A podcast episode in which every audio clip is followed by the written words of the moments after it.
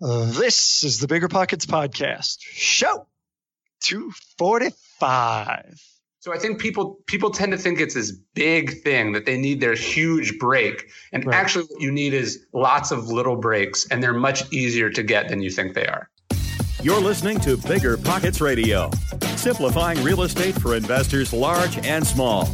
If you're here looking to learn about real estate investing without all the hype, you're in the right place.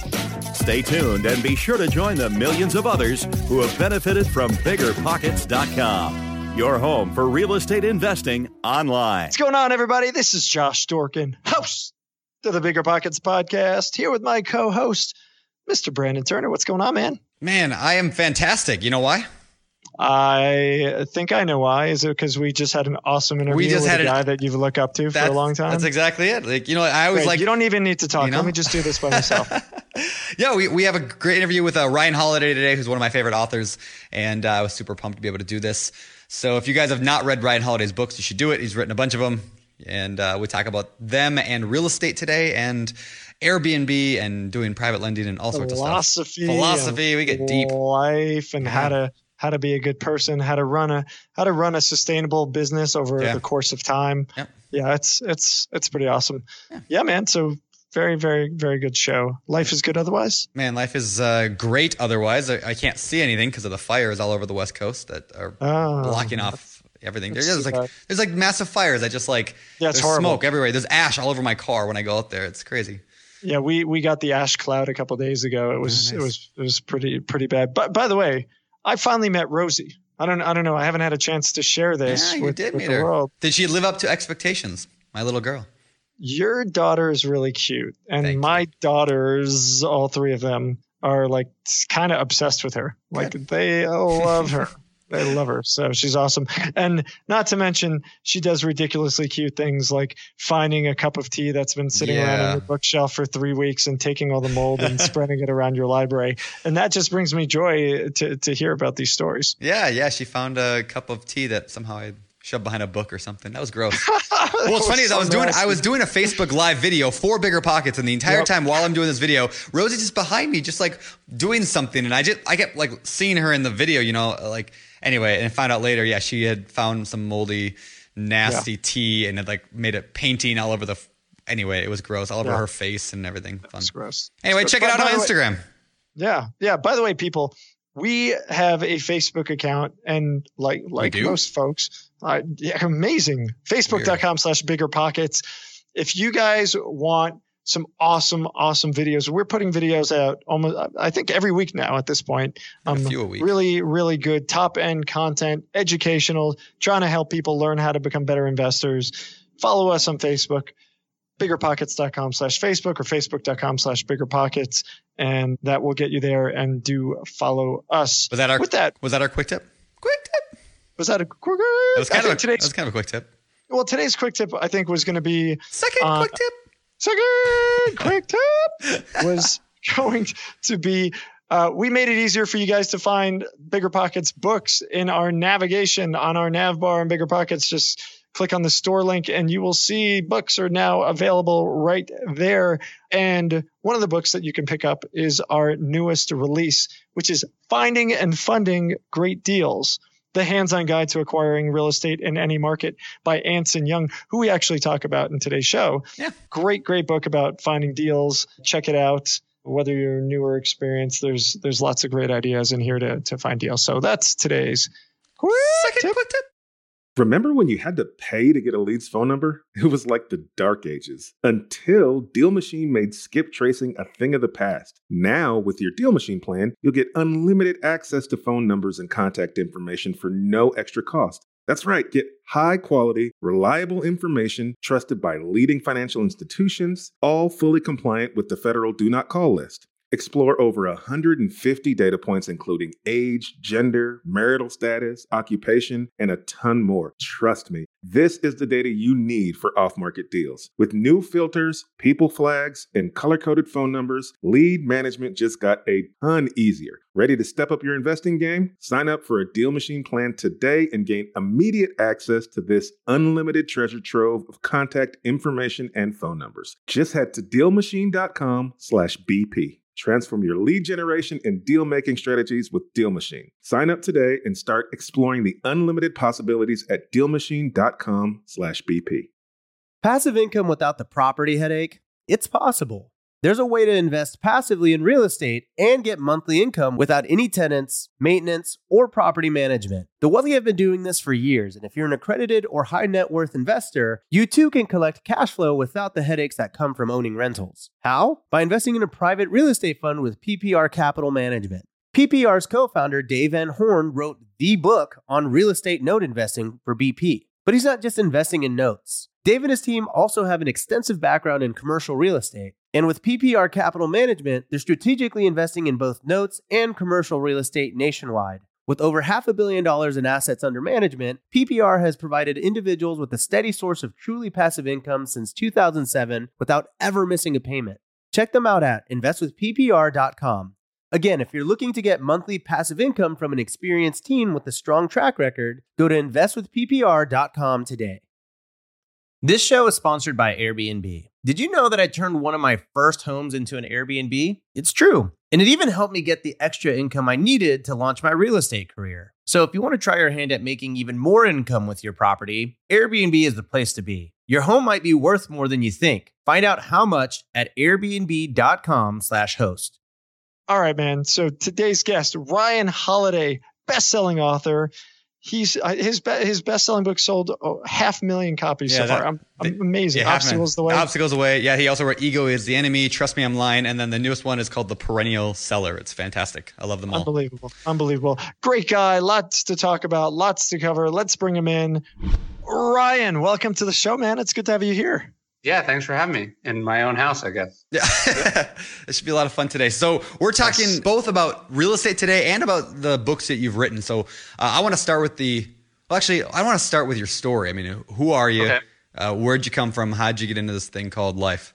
Yeah, well, I was born from two parents. I guess that's how I came into life. No, I, I was born in Northern California, outside Sacramento. I went to college in Southern California. I dropped out to be a research assistant for two different writers. Somehow ended up as the director of marketing for a big clothing company called American Apparel around my 21st birthday. And then I wrote my first book at 25. So I sort of had these two different paths of, of marketing on the one hand, and then learning, sort of l- slowly learning the craft of writing. And then I wrote my my first book. And then the, the, the books have slowly taken off. They've, they, my first book was about marketing, sort of uh, was this sort of controversial, provocative bestseller called Trust Me, I'm Lying.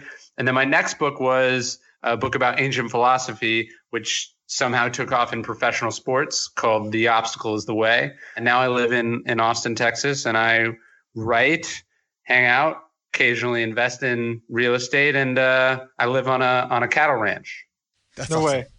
Yeah, How many Like- cattle do you have? uh, right now I have about 15, about 10 breeders, and then uh, depending on on the sort of cycle, it can it can go more or less. Nice. So All right, so uh, hold on. You're Okay. stop talk, stop talking. we You're- covered a you're- few things there. Yeah, Yeah, uh, well, I got to dive more on this cattle ranch thing. Yeah, that's what I was I'm- going to I'm- ask too. Oh, okay. I'm fascinated by it. My my in-laws have have horse ranches. Like I get how that works. You have a ranch designed. You, like these are not cattle that you can go and like ride. These are not cattle for you to Well, go. you can't ride any cattle, but yeah, Correct. Yes. So like I don't know. I beg to differ. here I Is to sell Sounds these cattle for consumption. Correct. Yes. So the way it works in Texas, uh, the reason uh, a lot of people have cow, if you if you buy if you own a lot of property in Texas and you use it for some agricultural purpose, there's a major tax exemption. So one of the things, this was some really great real estate advice I got. My wife and I had a pet goat that we randomly bought on Craigslist a few years ago. And this is when we were living in the city and we wanted to get a little bit more land. We sort of liked having chickens and this goat and we have a dog. And so we wanted more land. And I was actually talking to a friend of mine who's in real estate. And I was saying, look, we're looking for about one or two acres. And he said, well, look, in Texas, the property taxes are very high because there's no state income tax. But if you buy between 10 and 15 acres and you have a certain amount of animals on there, you pay actually less taxes on it than you would have eh, than you would pay on two acres. So the farm that we have out here is about 40 acres and my taxes are less on it than the house that I have in the city of Austin. So, so it's so we have the cows. It's this cool thing. It makes a tiny bit of money, probably not at all efficient hourly. Um, but you have the cows, you breed them, you sell the babies every year, and then it it protects your investment in the land because you're uh, paying the very high Texas property taxes. You're basically only paying the property taxes on the sort of improved land immediately surrounding your house. Got it. Got it. That's awesome. I, I yeah, love that. It's, it's pretty cool. Yes. That's that's the kind of stuff that you don't just know innately, right? That's the stuff you have Right. to talk to people about. And that that's why we encourage people to jump on the forums and, and connect and like, you know, talk to people who are in the real estate. You know, just the more people you can talk to about tax efficiencies and, you know, how to plan for the future, the the more likely you are to find yourself in a situation like you are, where you're actually planning your portfolio in a manner around taxes so that you can actually save money, right? Yeah, and and what I also learned from him is like, you know, I was thinking I want 2 acres because that's about all the like that's all I'm willing to mow or do work on. And he was like, "Look, actually 2 acres is a lot of work." He's like 40 acres or thir- uh, we bought 17 at first is actually about the same amount of work because you don't take care of the other parts of the land. It's like if you have a one acre parcel around your house, that's a lot of yard for you to take care of. If you have 17 acres, most of it is trees and, and grass that you don't mow. And, and so it, these were things that it, I think a lot of people go, Oh, I want that. And then they dive into it. And then it's like uh, arrested development where it's like, I think I've made a huge mistake, right? like the more people you can talk to who have done what you've done and get their advice is going to prevent you from I, I have this line in one of my books from Bismarck. And he's saying, uh, "Any fool can learn by experience. I prefer to learn by the experience of others." Yep. I love you know, that, that's the idea. Is like you want to save yourself painful trial and error wherever possible. What's funny is I, I say that I say that all the time. I, I do these webinars every week on bigger pockets, and I teach like various aspects of real estate. And I always say like, you know, you can learn from your own mistakes if you want to, and that's fine. Like Yeah. I learned from a lot of my own. But what I love about things like podcasting, like this, is like you just get to learn from all of other people's mistakes. Like, oh, that, look at that moron, what he did. I'm not going to do that. You know, like I, I would much rather learn that way any day.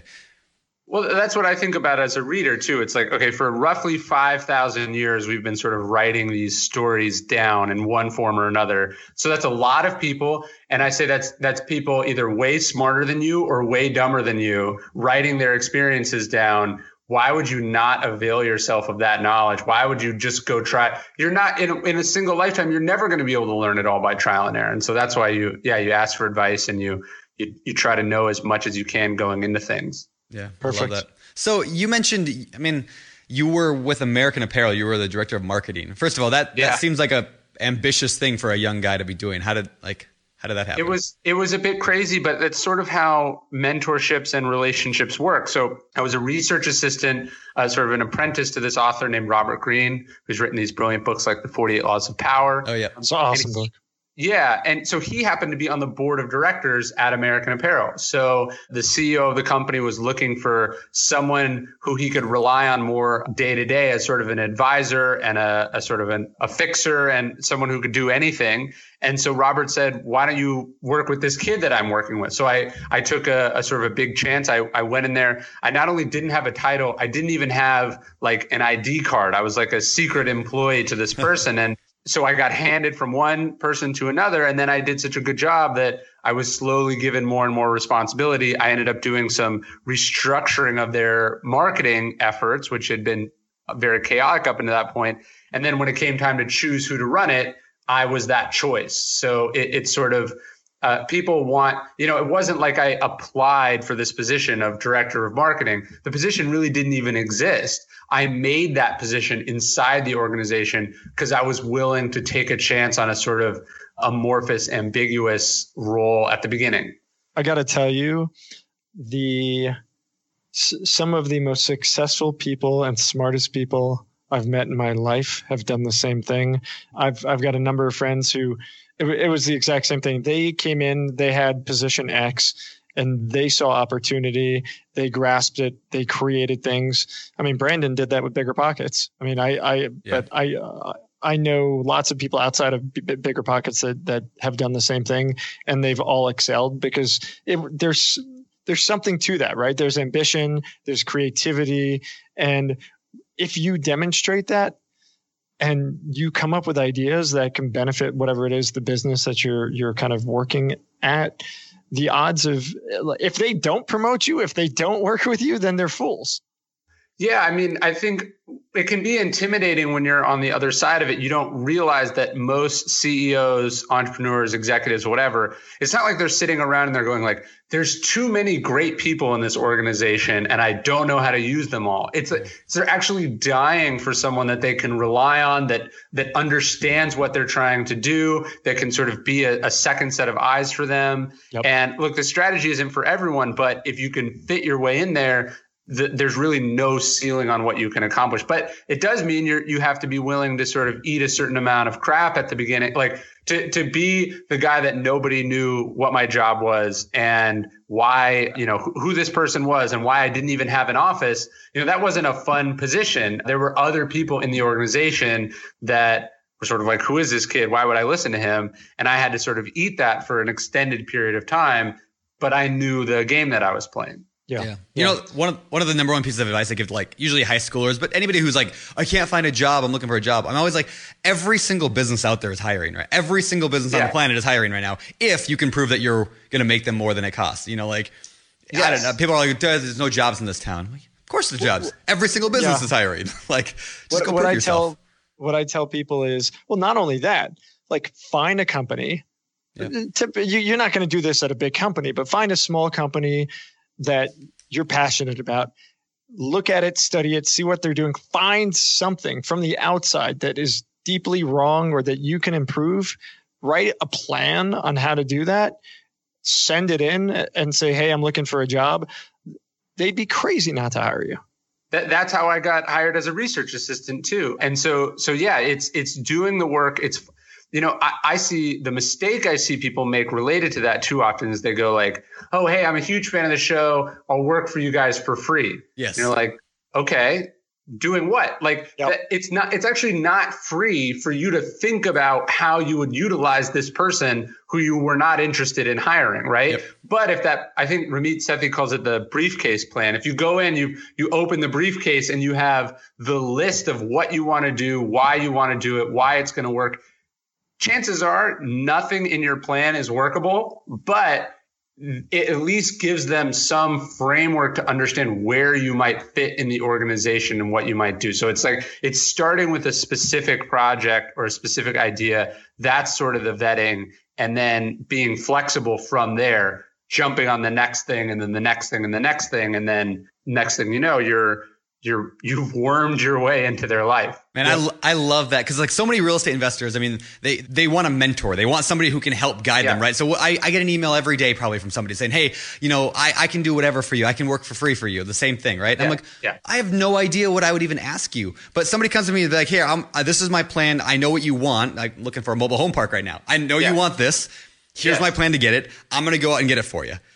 Cool. I'm like Oh no, that, that's right. that's exact that's exactly it. Uh, and people think mentorship is this official thing. Yes, I think they think the same thing about employment too, right? So they go it to me that's the equivalent of like let's say you wanted to meet uh, you wanted a girlfriend you wouldn't go up to a woman in a bar and go would you be my girlfriend that's like you would you would have a conversation with this person yeah, right and and so so a mentorship is not a destination; it's a process that ensues. So I, I, I get this email all the time. They go, "I really want a mentor. Can I ask you a few questions?" And I go, you are you just asked me a question. Like just email me and ask a question right? Like ask a smart question and if i have the time i might answer it. And then already you and i now have a relationship. So people yep, think it's this thing that you're anointed like you are my protege. Actually no. Uh, right. what happens is that successful people occasionally interact with other people and those relationships develop.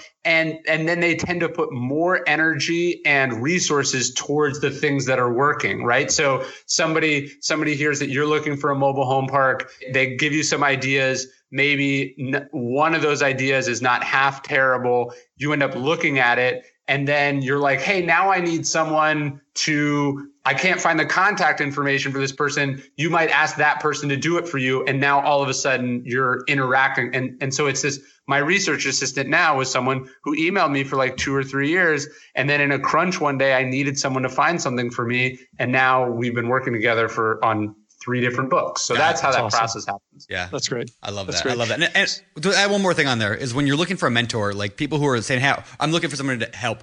Like the the job is on you as the mentee to continually build that relationship. I just read that the other day in a book. Maybe it was one of yours, maybe not, but it was like. Yeah, like when people come to me and they like, I've built relationships with people. I've gone out to lunch with them. We've talked a few times, and then we just, I don't think about them, and I don't want to sound like mean, right? But like, Yes. I'm just I'm busy. I'm working a lot of things, but there are a few people in my life who consistently and don't- they're not like annoying about it, but they consistently follow up occasionally and they send the email and they talk and I mean, I think that's actually how I became friends with Josh Dorkin. Is like I just like started hitting him up on Facebook and we became friends that way. It was kind of the same Yeah. thing.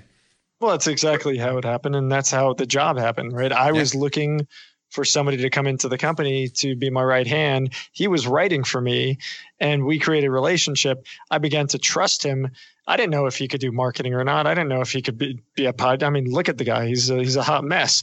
But like, you know, little by little, he demonstrated to me, you know, some capacity to actually get one or two things done. Wow. And then suddenly it exploded, you know, b- because he was under my tutelage, of course. But Oh, of course. um, no, it's awesome. So, and and by the way, everything that we're talking about here, as far as mentoring, you know, we're we're kind of talking in a general sense for anybody listening. You know, this definitively applies in real estate investing. Yeah. Just reaching out because I get them all the time too. Reaching out to somebody and saying, "Hey, I want you to mentor for me." Like mentor me. Like, Yeah. what is it? What is what does that mean? If you have a question, ask the question. Like you said, Ryan. Yeah. You know, I'll try and answer you. Like if you want to ask somebody for coffee, ask them for coffee. Under you know, I'm d- outwardly saying, "Hey, I need you to mentor me," is kind of like it's a lot. There's a lot of weight that comes Yes. with that. It's And there's of- intimidating. Yes, it's intimidating for the other side. That's And what like- I mean. Yeah. Yeah, and like what you said before, I found really fascinating.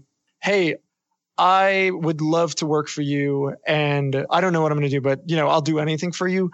Yeah. Now I'm stuck for the next half hour. I'm sitting. I'm like, oh, well, wow, another opportunity. Okay, somebody could come in. Like, let, let me rack my Yeah. brain, and then all of a sudden, I'm like, I, you know, I got too many things. I don't, I don't know. Forget this. You know, hey man, thanks so much for the interest. You know, moving on with my life.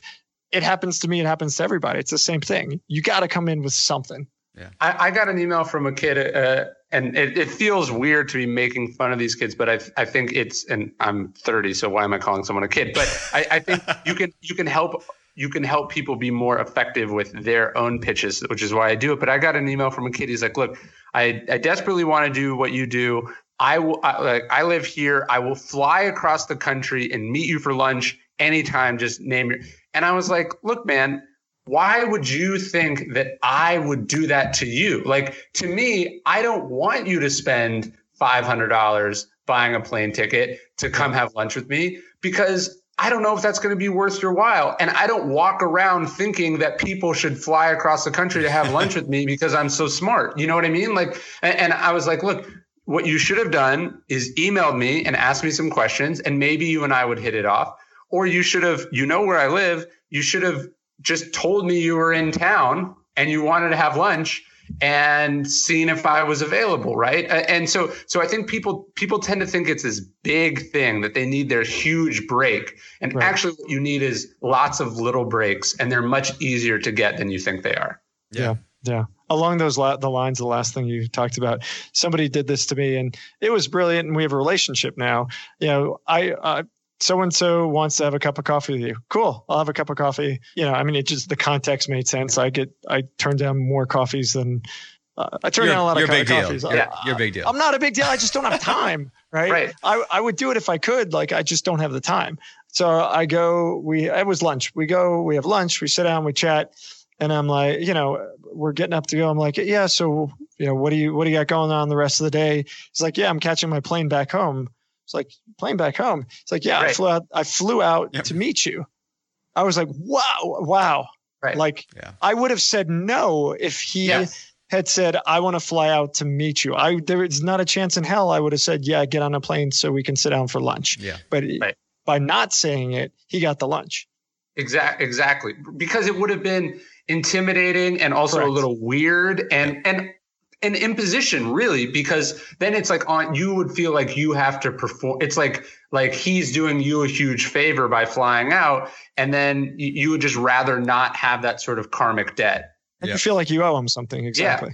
exactly Awesome. Uh, awesome. Well, well, cool. So let's go back to real estate investing a little bit. You mentioned that you do some of that. What What is your real estate? I mean, what do you do? What was your very first real estate adventure? So y- yeah, I got I got into it through my dad. So growing up, my dad had my dad was a police officer who also had his real estate license. So he he was always investing in real estate properties, and then he got into I, I don't know when a, a number of years ago he got into sort of hard money lending or trust deed lending. So basically providing money to other real estate investors or or people who wouldn't be approved for traditional mortgages in some way. That he was then using his expertise as a real estate investor to know whether that property was undervalued or not, right? So only loaning money on property to people who uh, on properties that he believed would, you know, a- the math actually made sense that he would he wouldn't mind owning if they defaulted on Yeah. the loan essentially.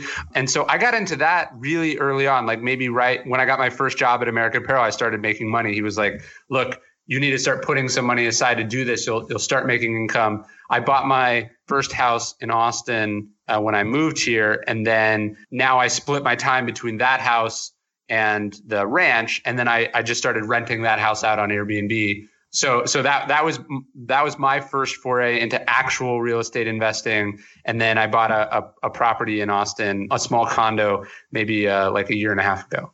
Okay. So uh, I'm going to talk about a couple of those things. First of all, Okay. the lending. You know, like I always, I always, and I think your dad was right on. Like lending is kind of the top tier. I feel like of real estate investing. Like people Okay. eventually end up there. It's like they start with like crappy little rentals that are fixer up like I did. You know, like you're out there changing your own, you know, plumbing stuff. But eventually, like I feel like the the best investors eventually just get into lending, whether it's private lending or hard money lending or Yeah. you become uh, the bank. or you, You yeah, are become the bank because it's so much less work. So I have one note right now that I'm doing, and it's like the best money I make. Like I mean, not, not like amount wise, but the how easy it is, and I win either way. If they default, Right. I get the property that's worth double what what I lent on it. Like, Yeah. yeah, I love that. So I think your dad was right on there. But then also the Airbnb thing. Uh, Mm-hmm. uh, that seems to be working for a lot of people. I mean, what's been your experience with that? I, I've I've really liked it. Austin is weird about the permits and stuff, so that's that's a little strange. Like it's it's something that can't be scaled in the city that I live in because you can't own an actual vacation rental in Austin. It has to be your residence. Oh, okay. um, so that house is my actual residence, and then I just spend a lot of time out out on this farm. So it's been great. It basically pays it pays for itself and a little bit more, and then I have a house that I can use whenever I want to use it is is how I think about it. it it's a I, I spend a lot of time there anyway. Actually, the weird part, you know, what you bring up about returns, what's been weird for me having started on the lending side is that it actually made the math harder on actually buying a property. So it's like, you know, let's say I'm doing loans and the, the interest rates are between, you know, sometimes eight and 10%. That's guaranteed with no work other than cashing the checks as they come in. Then when I bought this condo, it's like, not only is it, it because the real estate market in Austin is so is so hot, the, the returns are harder to get, but then you know the sink breaks and I have to talk to this person. like there's a lot of work on it. So I I've liked participating in the market over the last few uh, several years, you know, actually through the crash and then after that way and then and then now okay now that i have a better sense of how it works and my confidence is higher then it, i was able to to do the properties but feel it was a little safer because i actually own it and control it and Yeah. theoretically i could live there if everything went to to shit.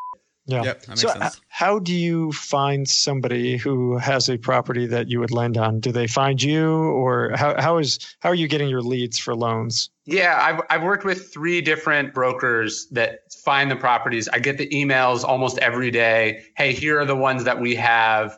This is what the loan would be. This is I've done most of them in California because that's where I grew up. So that's where I, I sort of understand the market. Sometimes I'll do them with either my father. So I've done some with my sister. So I'm I'm looking at the incoming leads and then I'm I'm vetting them and going, hey, you know, like I, for instance, I went to college in Riverside, so I'm I'm on one there that I was right down the street from where I used to live, so I felt really comfortable with that one. Or this is in the town that I grew up in. So the incoming leads, and then looking at the different returns and doing it that way. So, Okay. do you work with somebody like the Norris Group out there who does I mean, is it like a third party Yeah, lender? yeah, yeah. Okay.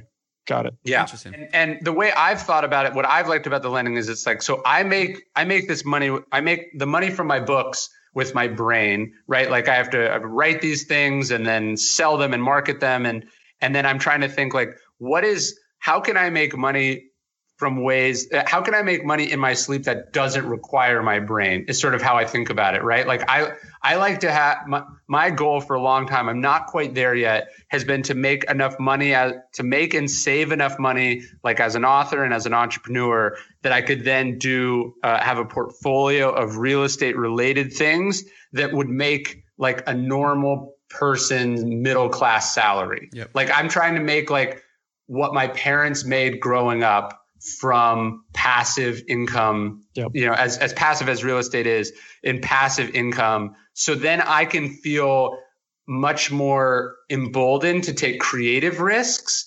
because hey i make what a fireman makes you know through through these other income streams I, I I love that, and you bring up a good point. I was like, when you get that, when you get enough passive income from something, you can then take those risks. Like you can go and do Yes. more fun things. Like we talked about earlier, you can go and be a research assistant for somebody, you know, that might turn into a job someday, or take some weird, obscure role. Uh, Scott Trench, who wrote a book for us called Set for Life. It's all about like basically keeping your expenses as low as possible, um, maximizing how much money you earn from jobs or whatever. Basically, so you can get financial freedom as soon as possible. Oh, there it is. Yeah, i just wrote this down Okay, good. Yeah, check it out. It's really good. And Okay. so, like, this idea is when you do that, like, the entire world opens up to you. Like, you can then, again, yeah, you can go take a crappy job that pays nothing, but you think there's potential there with some startup, or you can go and invent something. You can go write a book. You can do all these things that are that are. Or even if there's not potential, like, you know, if you've got that income stream coming in, Yep. say you wanted to be a teacher, but decided not to be a teacher because you wanted to make a little bit more money, go take your dream job of being a teacher. You know, Yep. I mean, that that's the beauty of having that financial wellness is you can go and do whatever the hell you want to do because you don't have to worry anymore. Well, so on my on my first book, I got a, a fairly large advance. It was sort of this controversial marketing book, and uh, I immediately invested it, and so it was making recurring income. And when it came out, so I, I wrote this marketing book, and obviously there's a big market for marketing books. And then you know I went to my publisher and I said, you know, for this next book, I want to write about this obscure school of an ancient philosophy. And they were not excited about that idea really in any way, uh, under, understandably so. Um, and they offered me half for my second book what I got for my first book. But I was able to say, sure, whatever. Like it, it wasn't that I was like, you know, born with a trust fund or that I was in any way really financially independent, but like, you know, people talk about uh, FU money. I sort of refer it as to, you know what, uh, like it's, you don't need FU money. You just need like, I'd rather not money or just like, you know, sort of polite. Uh, I don't need to do it that way money. And so because they were able to, I, I was able to take whatever they were offering and not really sweat about it financially because I had enough to cover the difference from these income streams. Yeah. And then as it turns out, Obstacles Away sold, you know, several times more is, is my best selling book and it sold several times more than the first book has. So I was only in that position to do to make that create to to roll the dice creatively because I'd been smart both in saving and investing in the other part of my life. That's awesome. Yeah, That's I love awesome. Uh, well, let's let's shift to the books and let's start with Obstacle because you, you just talked about. It. First of all, how, how many copies have you sold of that book, or has been? Uh, it's it's book sold. knocking on the door of half a million. Wow, That's awesome. that's that's uh, that's pretty serious. And and, And what, what- does it mean? Like yeah, what the is obstacle? Yep. Yeah, so so it's it's based on a quote from Marcus Aurelius, who was the emperor of Rome. He's the old guy in the movie Gladiator, uh, for Nice. people who don't know. But but he has this line. He says, "The impediment to action advances action. What stands in the way becomes the way."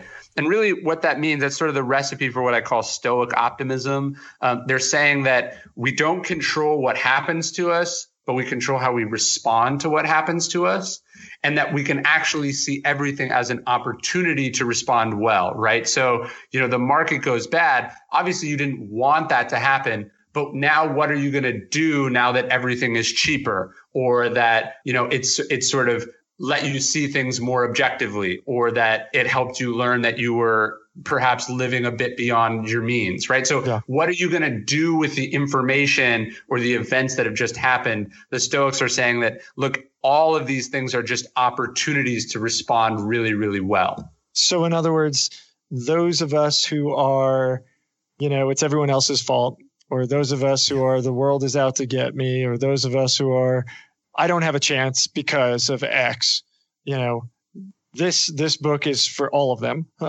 Sure. and this book will will teach them that look there's good and bad but there's you know it's the world is what half empty glass glass half full. The world is what you make of it. And if you're gonna if you're gonna look at things as everything's negative your life's gonna be shitty and negative right? If you look at things whoops bleep that. Um, if you look at things as you know hey okay this is negative but now i have an opportunity to do x or to, to to create some kind of new whatever it is because of that then you're going to be a whole different person and those are great people to be around. Yeah i mean the line from shakespeare is nothing neither good nor bad but thinking makes it so.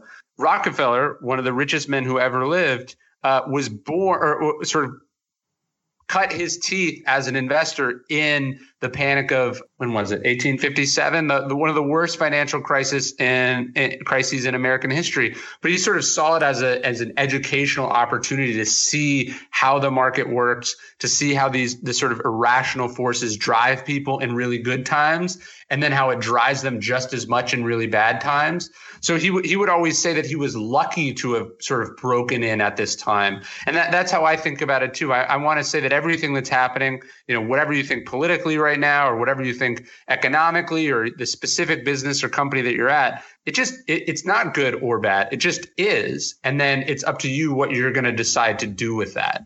Yeah, I think that's really good advice. You know, a lot of people back back in 2008, right, when the, the economy just collapsed here, a lot of people just said, you know, the the sky's falling, stop doing everything. Like people got so panicky, but then other people were like, man, look at all these cheap real estate houses everywhere. You know, like right. let's buy right. them up. And so like a lot a lot of millionaires were created in the 2008 2009 you know, collapse. And, you know, it's going to happen again. I mean, everyone's predicting is that this year, next year, the year after, like, when's the market going to collapse again? And everyone's all freaking out about it. But I like that, like, it's not like a bad thing. Like if we look at the market going down as a bad thing, it makes us feel negative. But instead of we just think of it as part of the cycle. It's just what it is, and now is yeah, how we about, react. Well, as long as you're positioned, though. Yes. Yeah. Yes. Right. Like a hedge fund their job is to make money in up markets and down markets or to right. make money in both directions. And you want to see yourself the same way. So so look yes it's not like hey i'm just going to go around thinking that everything is positive. The stoics actually weren't wouldn't wouldn't say that at all. It's not about rose colored glasses. Actually the stoics are often thinking about how things can go wrong in advance all the time. Like you know we talk about positive visualization. The stoics would talk about negative visualization. Uh, seneca would say you know shipwreck exile uh, disaster these things should be on your mind all the time. You should be thinking about how things can go wrong not so they would intimidate you but so you have a plan in case that happens. And then you're somewhat indifferent whether it goes exactly this way or exactly that way. You've got a plan A and a plan B, and you're yeah. going to benefit from either scenario. So there's yeah. a label for me, huh? Yeah. Stoic. yeah. I love it. I, love I guess it. so. So first of all, I, I, I follow you on Instagram, and so I know you've got this coin that you carry on, kind of a morbid coin. Yeah. What is that? Can you tell yeah. us about that? Here, let me see. I think I got one in my pocket. Yeah. Here it is. I don't know if you can see it. Yeah, but it says Memento Mori. This is a, a, sort of an ancient device. The coin is new. I had it minted, but uh, it. Wait, you had a coin minted? Yeah, I found a mint in uh, in Minneapolis that's been open since like 1880. Uh, I had this design. I wanted it for my own use, and then now I, have ended up people really like it, so I've, I've started selling them. But we got to talk about this because I, I think I got to get some BiggerPockets coins minted now. You should. That's exactly what. How cool is that, Josh? They have to be like this big though. They have to be like a you know a six inch coin. It's got to have your face on it, Brandon, it does, so we can course. all you know throw it in our pocket. No, okay. So, so, so the the the the the line on the back it's a quote from Marcus Aurelius where he says you could leave life right now let that determine what you do and say and think and so uh, you know your average person doesn't think about death at all because it's uncomfortable or it's sad or it's scary and the Stoics would say that death is what gives life meaning. It's, it's what puts a cap at the end and then says, okay, I have to make the most of the time that we've been given. And so throughout history, people have been keeping these things called memento moris as reminder of their mortality because as the world has gotten safer and better, it's you know we're no longer cavemen afraid that we're going to be eaten by a lion um, we, we start to think that oh, we're going to live forever, that things are going to go exactly our way. And we don't, you know, what's that exercise like? Uh, what would you do if you found out you had cancer? And this is supposed to drive you to make changes. Well, the truth is you do have cancer. I mean, like you you have been given a fatal diagnosis by a doctor. Yeah, like yeah, a yeah. doctor, the day the doctor who pulled you out of your mother knew for certain that you were going to die, right? Like uh, he just doesn't know exactly when, and neither do you. And so the idea is to have this sort of reminder of of, of that with you, so you don't end up wasting your time on a lot of trivial pointless things and that you don't get upset or you know you don't take for granted the time that you have. Yeah yeah. So and and that's one of the reasons we do the show right? Our show is to help people find financial wellness so that they can actually live the life that they're here to live or that they believe they're here to live. And um in back in back in high school one of my closest friends told me this thing that was the most influential thing anyone's ever said in my life which is imagine you're in your deathbed first of all, look at who's around you. You know, it's it's going to be your closest family, maybe one or two closest friends. Like that's that's your pool, right? Those are right. your anchors right there.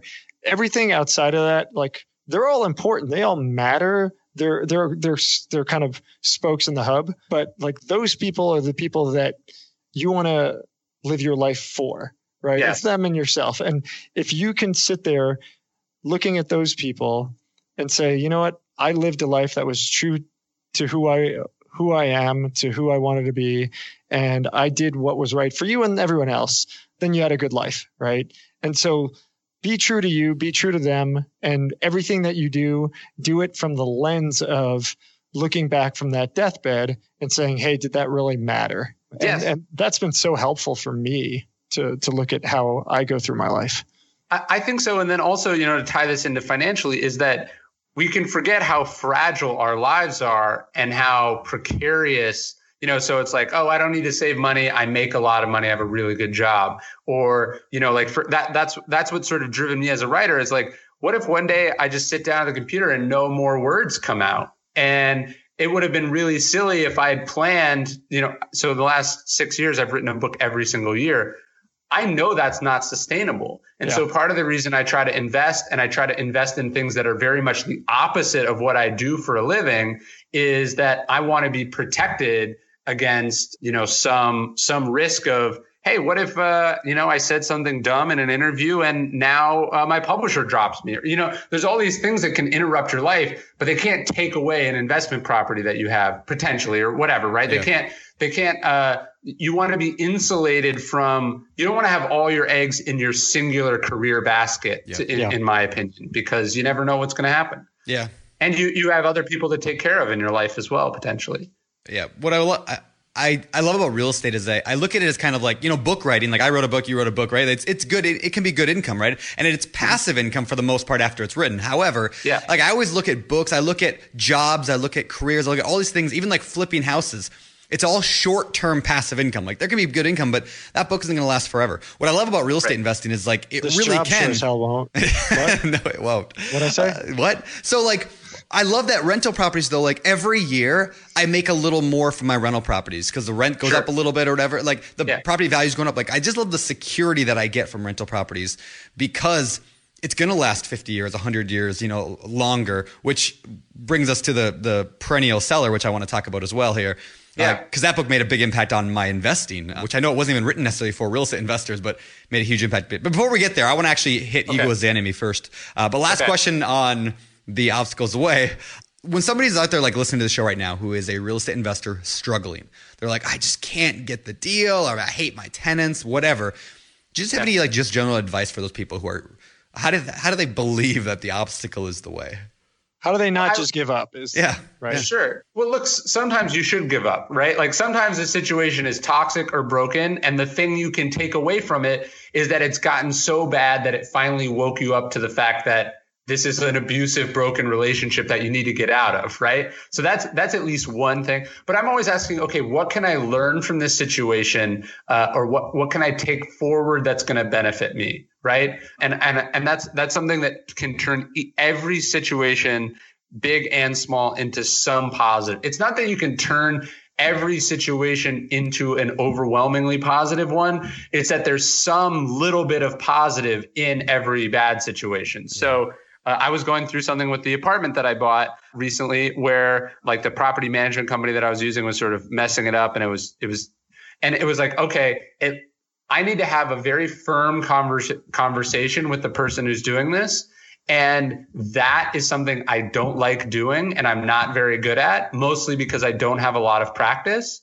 And so this is practice in having one of those kinds of conversations. And that's how I convinced myself to do it is that I need to call up this person who's much older than me and I need to be very firm and clear with them and I need it to end going in my direction. And like that's something that doesn't come naturally to me and now I'm going to learn how to do it. Yeah. Yeah. Yeah. yeah. I, I, like that advice too. It's kind of like shifting the way you think about the problem, right? Shifting the way, yeah, like it's a practice. Like I know I'm, yeah. I'm horrible at that. I'm really, really bad at, at talking with people, confrontation, all that. Like I just yeah. want Josh to go be my like hitman when I need to yell at somebody.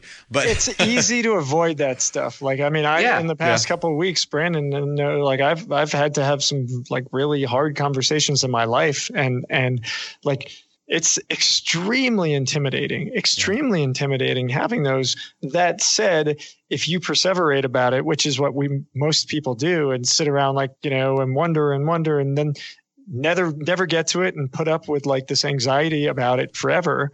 Um, you're always going to be holding on to that. Whereas if you nip it in the bud, you go, you know, say, all right, what's the worst, the worst that can happen? They'll yell at me, you know, our relationship's over, you know, w- whatever the potential outcomes are in your situation, that's the worst that can happen. You still have your family, you still have your friends, you still have, you know, whatever it is that you have. In the case of Brandon, not, you know, good looks, maybe, yeah. I don't know, a beard. Dashingly um, good looks. Yes. But that, that's what you're left with. So tackle that. Don't sit and let that be a weight on you forever because it feels way worse to hold that than it does to actually tackle it. And then you get the experience, like you said, to go forth and do it again. Totally.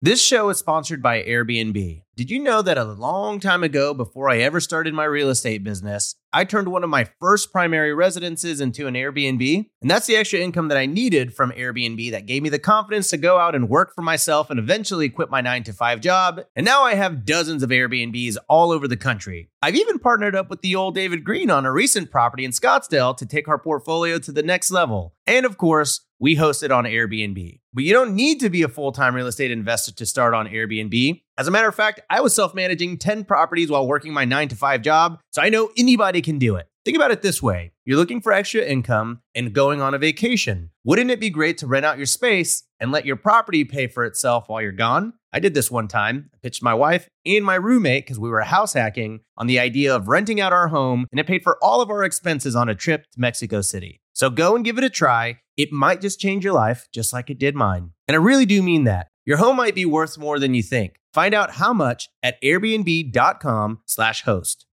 You're trying to close on your next rental, so why is your insurance company dragging its feet? With long lead times and never ending paper forms, it's no wonder it takes forever to finally get a policy. Modern investors deserve better. They deserve steadily.com. At steadily.com, you'll get fast, affordable landlord insurance available online 24 7 in just a few clicks. You can even get next day coverage, which takes just minutes, by the way, to obtain. And you can do it all from your phone. Steadily was founded by landlords who created insurance products tailored to the unique needs of this industry. It's their sole focus, and that's why landlords nationwide consistently rate them 4.8 out of 5 stars. So whether you've got a single family, short term, or multifamily portfolio, steadily.com can secure the best coverage at the best price to protect your properties. Discover how Steadily can save you both time and money on your rental property insurance. Visit steadily.com for a commitment free quote tailored to your needs today.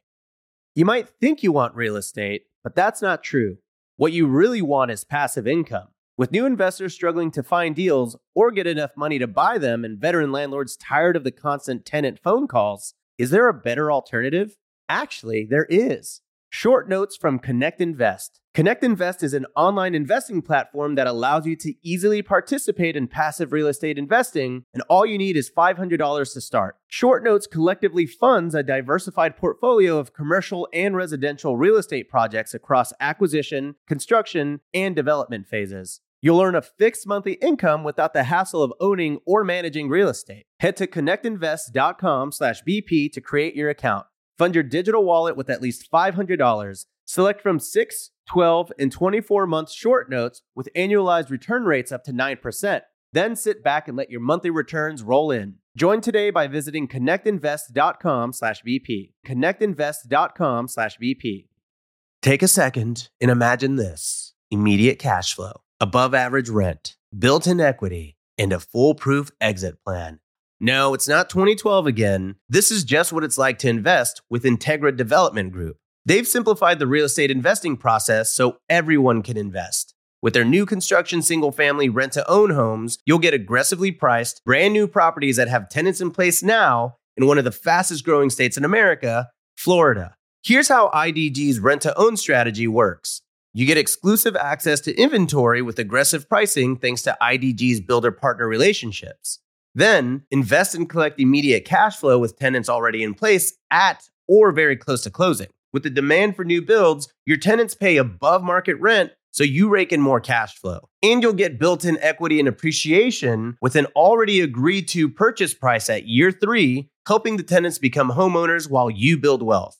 That's investing simplified. So secure your next investment property today with Integra Development Group at IntegraDG.com. That's IntegraDG.com to start investing today.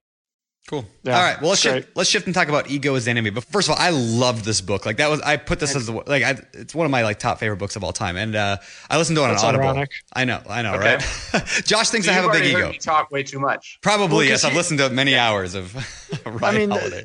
Brandon's about to ask you about what an ego is, and that's Oh, that's well. ironic because I do not have I- an ego. I have no ego at all. Brandon might happen to have the biggest ego I've ever met in my life, it's which not is true. funny. No, not true. It- it's totally it's totally true, but it's No. great. Well, It's, we all have egos, right? Thinking that you don't have an ego is the most egotistical thing that one can do because it, it, it's a belief of some sort of superior enlightenment. But I, I do think ego.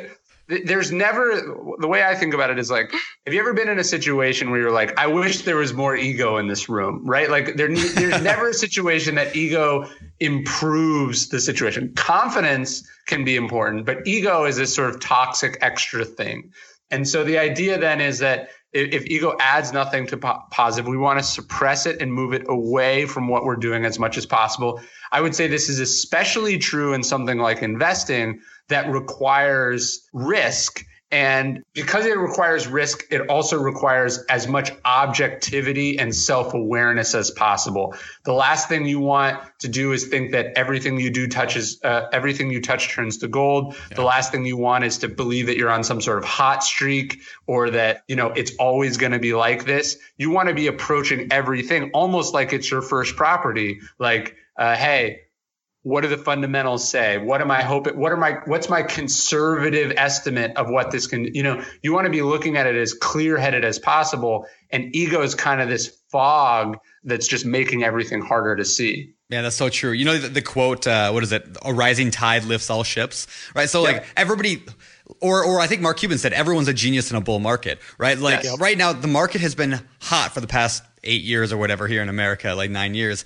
It's just been growing, growing, growing. So anybody who bought in 2008 looks like a genius today. Like Yeah, even if they bought stupid deals that they should have never bought, you know, they feel really good. If they continue doing that, they're going to have some problems. Like Yes, It- right. It, it, and it's not to say that ego is never successful. It's that on a long enough timeline, it eventually becomes a problem. And so I, I think one of the really dangerous things is the story people tell themselves about their, their success. So yeah, if you bought a house in 2008 and it's been going up and up and up, and you're so you've now taken that to mean that you're a brilliant genius investor what you're not doing is seeing what actually happened, right? Yep. And so I think about this with my own books. Uh, you know, why were they successful? Did they was it because I was this genius, or was it because it was the right place and right time? Was it because I took these risks and they paid off, and therefore I should take those risks again? Or was it that I experimented and I got lucky? You know, it's Yeah. it's making sure you're telling yourself the right story about your success, and ideally not letting the good times cloud your judgment in any real way because that that's how you head for a fall can we can we dive on this a little deeper because I think particularly given where we are in the market cycle, this is so so important. I you know I've been looking for opportunities. You know, I'm looking for deals. I'm looking to potentially lend some money, things like that. And one of the first things that comes to my mind is, all right, so this person's got a deal. You know, this person, the numbers look good. However, this person started in in 08, in 09. They've never seen the downside. What's the response to that? How have they planned for that? How are they planning for that going forward? Because, you know, what is a market cycle? Seven to 10 years, give or take, seven, eight years. All right. If they've not experienced a full cycle themselves, and like, look, that's okay. You know, there's a lot of people just getting started. However, if you're not thinking about that over the long term, then I think you're potentially, your ego is kind of in the way, right? I mean, yeah, you're assuming that things are going to continue to go well because you've been so successful. Well, I would never give money to somebody who's not thinking about the market cycles, right? I would not trust a house flipper who's not, at least in their back of their mind or in their plan, worried that the market's going to soften in two months, right? I mean, Completely. you have to. I, I, mean, well, that's one of the things that I, I, I look at uh, when I do the lending. And um, my dad and I talk about it all the time. Would we be comfortable owning this house? It, yep. it you can't. It, the return is in some ways irrelevant, right? It's like, oh, great, they're they're paying twenty percent interest. Let's say some absurd number, which they, they wouldn't. But you know, it, it doesn't matter what the interest rate is because in some ways the interest rate is a reflection of how risky it is, right? They wouldn't be paying the rate if they didn't have to. So would you be comfortable owning that house? And can you afford to own that house? What if, you know, 2008 is really all the banks making a lot of assumptions about risk and then never asking themselves what happens if all these risks happen at the same time right, right? and so could you the- could you what would be your strategy if everything you know sort of went sideways and do you have a history of responding well when things go sideways? Um, ego, ego uh, was a, it was a weird thing. The, the, book sort of became popular with the Seattle Seahawks, and they they brought me out last year, and I, I spent some time with the team, and I was talking to the general manager, and he was saying, actually one of the things he looks at when he scouts players is have they undergone some kind of adversity or not? And the reason he looks for that is that making it onto that team and playing in the NFL is going to be the hardest thing that that player has ever done. And if they're not prepared to have their ass kicked in that way and to to adjust to a very steep learning curve where it feels like everything is going wrong, um, that is something the Seahawks are going to have to pay for. Like they're going to have to pay for this guy's education in how tough the NFL is and how tough life can be. And ideally, he should have already learned that lesson somewhere else in his life. Yeah, that makes sense. Fascinating. And makes Seahawks, sense. best football team in in the uh-huh. NFL. So, uh, all right, next. Uh, so th- this, so two of my friends are huge, f- huge fans of your work. Um, a guy named Nathan Brooks and Anson Young, and I'm good buddies with both of them. So I asked them before the show, what would you want to ask Ryan? So this is the two, two questions. Number one, okay. Nathan asked, how do you get back in the right state of mind when you know your ego? your ego or your mental state just isn't right. If you you you recognize yeah, the yourself. reset. Yeah. yeah. So one, I think everyone should have some sort of hobby or thing that they do that kicks their ass. Right. So uh, I know nothing about owning a ranch, and every day something goes wrong here, and then I have to learn how to do this thing that comes very naturally to other people. So fixing fences, repairing things, all this stuff and then so I'll, one of my neighbors will come over and help me and, and they'll just be laughing at me at how little I know about this thing. Right. So having something that humbles you is really important. And then also, I think related to that, what sources of, I don't want to say spirituality because that sounds loaded. Where do you go that you feel very small in your life, right? Is that mm-hmm. nature? Is that going to church? Is that you know, volunteering in a homeless shelter? What do you do that connects you with something larger than you? Because when we're when we're dealing with our own little empire, we all feel like we're Warren Buffett, right? Like we feel like whatever whatever we're dealing with is the most important thing in the world and that all these things hang on it. And so going out and, you know, climbing a mountain or standing in some uh, uh, on the on the coast and looking out over the ocean these are things that can sort of reset us because we're not uh, all of a sudden all our everyday lifely concerns feel a bit irrelevant. Yeah, That's great. Yeah, it's great. It's really good. How, how about Anson's question? Oh yeah, Anson Young asked, "How do you know if you're doing something for ego or is it actually for your end goal? Is there a way, is there a way to just quickly check like, hey, is this ego or is this not question. ego? Yeah, I don't know if there's some some some test, but it's like, would you do it if no one knew you were doing it? Is a is a good way to do it. You know, like uh, the, the Stoics talk about this a lot. It's like you should do good things and not ask for the third. So someone they would say someone's in trouble, you help them. Don't ask for the third thing, which is gratitude or recognition for doing that good thing. So like, would you do this? Would you put in the work? Would you make this change? You know, would you would you do this? Would would you be investing the way you're doing uh, if no one knew how much money you were making or how well Yeah. you were doing? Do you need that recognition? That's that's the ego side of things. That makes How, sense. how how about you know would you do it without taking a selfie and posting it on Yeah. Facebook and Instagram? I mean that's Yes. Yeah. I think that would you know it's a, it's a modern way of thinking about it, right? Like Completely. do it do it just to do it. Don't do it because you're going to get to get a selfie with X Y Z, right? Yes. Right. Right. Right. Right. Right. Would you rent? Would you rent that car uh, because you want to rent that car because you think it'll look good on social media? Uh, Yeah. and that's a social media is a trap designed to make you perform and live beyond your means. yeah, that's so true. There you go. So what, what I find funny is like even uh, I mean this is not a new problem at all like ego right like I'm thinking like Sure. there's like this story in the in the, the Christian Bible right about like I think there were the Pharisees who were like always showing hey look how much money I'm giving right look at how much money I'm giving and uh, they're like it's not like can you like not let your left hand know what your right hand's doing and still feel good Yes. about it then you should be giving but if you're just giving Yes. so people if you're volunteering hey look what i'm doing i got this you know i'm, I'm helping this person or i donated to this Yeah. cause there's ego and everything what what your what, when i read ego's enemy one of the reasons i, I say that's one of my favorite books is because when a book impacts me like where I think about it every day. That means it's a really, really good book, and that's why I say that. Like uh, the book Cash Flow Quadrant by uh, Robert Kiyosaki, which was like Rich Dad Poor Dad's sequel, basically. Yeah. That book is like that as well. I think about it almost every day and something I do. But everything I do now, I ask, is this ego? Like every picture I post to Instagram, I think of, is this ego? Or is this like, is this getting me towards my goal? But I think about it Sure. a hundred times a day. So you kind of ruin me in that. Well, well let's I mean, I let's have, it, I have it tattooed on my arm for that Nice. exact reason. And you have, you have uh, obstacles away in your other arm, right? Yeah, I have obstacles away on one arm and ego is the enemy on Are you going to get perennial seller across your chest? not as good of a not as good of a title. that's true. That's true.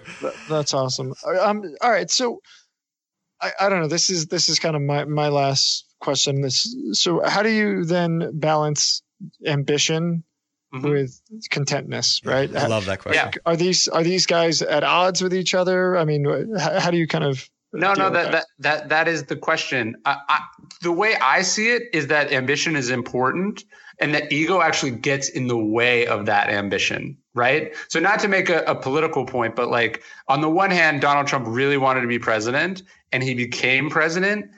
But his ego is making it much harder for him to be president, right? I don't think that's a partisan point. Um, His his ego is making an already difficult job much more difficult, right? And so that's how I see ego. It's that ego is this thing. Uh, Steve Jobs had an ego and it got him fired from Apple the first time. That didn't need to happen, right? Ka- Kanye West is a brilliant musician who sold many millions of albums, but there's no question his ego Kanye? No. has, lo- has lost him fans, right? Like, it, and has, has made his life.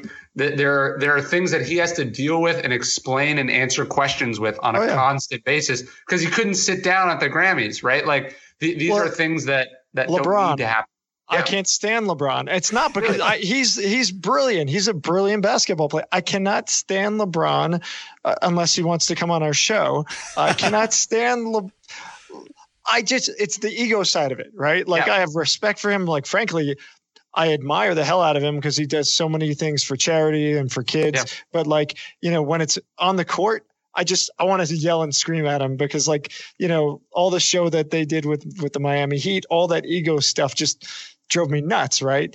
Yeah. So it can get in the way so easily if you allow Well, it yeah, to. you look at Cleveland right now. On the one hand, Kyrie Irving leaving Cleveland is the cost of ego, right? He's leaving Yep. to go be the man somewhere, and he's going to not be as good anymore. And on the other, the the ego of LeBron James, who couldn't see the effect that he was having on this teammate, and so now both of them, just like with Shaq and Kobe, Yep. both of them are going to win less because they're both of their egos were preventing them from realizing the ambition that they both have. But clearly, they've won together, so it's not that that that uh, you can't have ego and never be successful, but it can prevent you from being as successful as you want to be. Yep. These are basketball players, Brandon. I, I I know something Just- about a goal unit basket Yeah. something. All Yeah. right. I, I stopped back with like Stephon Marbury and Kevin Garnett and the Minnesota Timberwolves back in like high school. That was my end of my basketball days. You know, All it, right. it doesn't get are- like they couldn't get better than that, so I just stopped paying attention. All right, well, this is a good transition. I think I don't know, basketball's not, but the idea of, of talking about if ego's not in the if the ego's trying, we're trying to suppress that as much as possible to actually do good work. That brings up the next book was the perennial seller. That's your newest book. Can you mm-hmm. tell what does that mean? What is a perennial seller, and and what do you mean by that?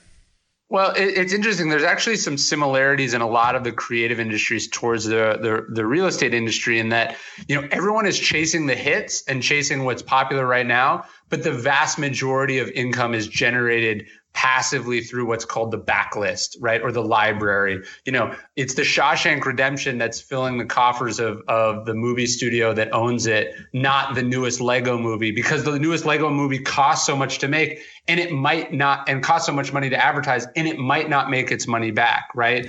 The reason that a publisher can have a building in manhattan is because the great gatsby sells 500000 copies a year. And my own books you know got relatively small advances but they sell thousands of copies every single week without the publisher having to do much work. And so i'm really interested in creative work that endures. You know michael jackson obviously made a lot of money as a performer but he made his, his his estate is now worth billions of dollars because of the intellectual property that he purchased. He bought the rights to other songs. And he he typically tried to buy songs that were going to last, that were what we call perennial sellers in, in the creative industries. And so as a writer and, and just as an investor, I'm fascinated in the kind of work that's not going to be popular for a year, but that's going to be popular for 10 years or 20 years or 100 years. Um, and so, so I've, I've tried to write sort of a formula for both for creating those things and just thinking about it generally. It's like writing a book is really hard. So if you're going to write one, you should try to make it last as long as humanly possible so you can get a better return out of it.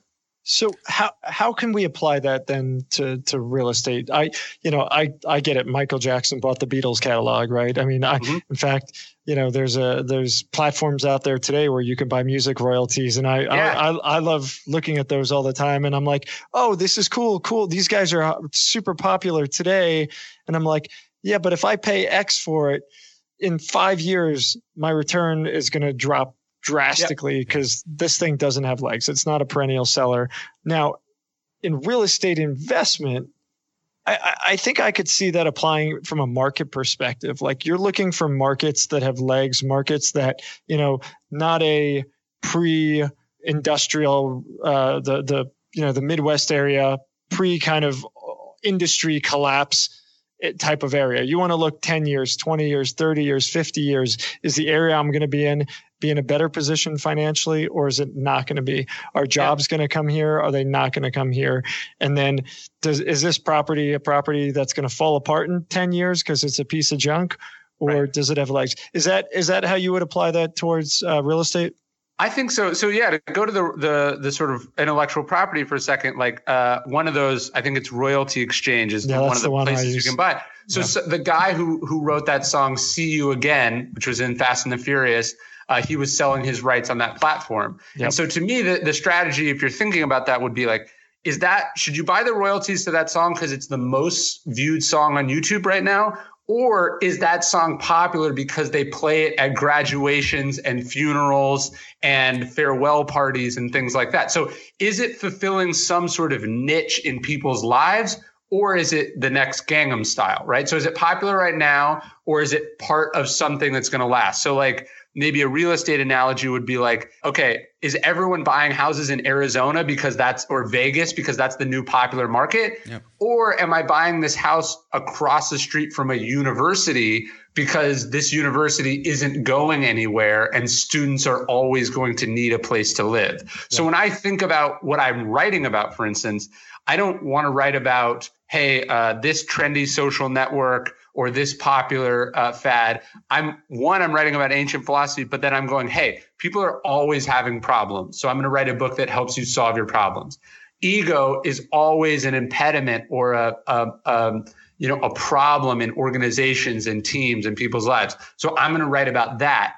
I'm not going to write about, you know, Google Plus or something like that. Good Yeah, idea. uh, yeah. it makes sense. In, in in my own business, like as I read the perennial seller, I just kept thinking over and over about like, am I like the decisions I make? Am I am I making them for the long haul? Like, is my daughter and Yeah. my grandkids going to inherit these these properties? So when I fix a place, Yeah. I think. Am, am I doing this for long, or am I just trying to make a quick dollar? And we all Right, need to right. make we all need to make money. But I, I you know, I, I think perennial seller also comes down to reputation as well. Like, are you doing something just to quickly make some money, or would you want to Mm-hmm. Sure. build a lasting, you know, thing that everybody in your market knows that you're the guy to go to because you're the whatever? Are you the property management company that everyone goes to, the realtor, the agent, the investor, whatever? Uh, I just think that it's Right. such a good way of looking at that. Yeah, you want to extend the horizon that you're looking at these things because it's going to it's if you're looking at it on a larger horizon, the chances of you doing it right are higher, right? Like so if- let's say you're you're renovating some house and if you're going to flip it, you're like, okay, we can just paint over that or we can put in whatever the cheapest materials are. But if you're if you're like I'm owning this place for 10 years, then you're to you're to do it right so you don't have to replace it later. I think this is also helps you sleep at night, right? Like so let's say you think cryptocurrencies are are this you're looking at cryptocurrencies. Do you think cryptocurrencies represent some fundamental change in the in the in the monetary system that they're a, a technological innovation that that it's going to change that that that it represents a you know a potential avenue for places like China and Russia to, to sort of move their wealth around, or do you think this is a bubble and you're just trying to cash in on the bubble? Like, like, t- so I, I have a fair amount of uh, of bitcoins. I, I'm pretty bullish on cryptocurrencies. When, and then today, China, there's a rumor that China is going to ban a lot of the exchanges, so the the price is down. To me, I actually think that's a very good sign because so so if if you're if you're speculating in Bitcoin, you're going to think that's a negative because okay, here's China banning it if if you're looking at a long-term view, why is China banning it? It's because it might represent some challenge to a totalitarian regime or a communist system. So I don't actually care what the price did. I actually think it's confirmation of the theory that I have. I could be totally wrong, but I have a long enough view that I don't sweat what happens on a Tuesday uh, or a Wednesday or a Thursday, or even what happens over the month of June, because I, you know, I've committed. I think this is a ten-year play or a five-year play or whatever it is. Yeah. Yeah. I love that. And I love great. I love when you're investing, yeah, thinking of that long like long term. I think yeah, again, it comes to every area of what you do when you think long term. Uh, I tell the story a lot, but I bought a property when my daughter was a week old. I bought a fourplex for her, and I put it on a 15 year mortgage so that it's paid off when she goes to college, and then Sure. she she can have it's going to be her property. She can take that Oh. money to go to college or whatever. In, and anyway, so every decision I make in that process of, of this thing, when I was rehabbing it, we spent 120 grand rehabbing it. Every decision was this will be Rosie's someday. And is it going Right. to be a good property for her or not? Like, how do I make sure that 20 years from now it is an amazing property still because it's hers, not mine? You know, and Yeah, I, you're not handing a time suck to your daughter. yeah, exactly. And so like it made and it yeah, I spent probably 30 grand more than I would have had I not done that. I spent a lot of money, but and my cash was going to be a, a little bit less over the next 15 Yeah. years. But that property's going to last now, and at least I hope because of the decisions I made. You know this this is one of the things that you know we've been talking about for years on the show here and i've been talking about for many years above and beyond that on BiggerPockets as the platform in in real estate investing it's really easy to listen to you know watch a tv show and listen to some guru and say oh i can become a real estate investor i just put lipstick on a pig right or I can be a wholesaler and, and do crappy deals or, or whatever it is. Well, that catches up with you, right? You, Right. You're not you're not taking that long view. We always we always always tell people your rep's going to follow you around. Take the long view. Think think about where you go from here.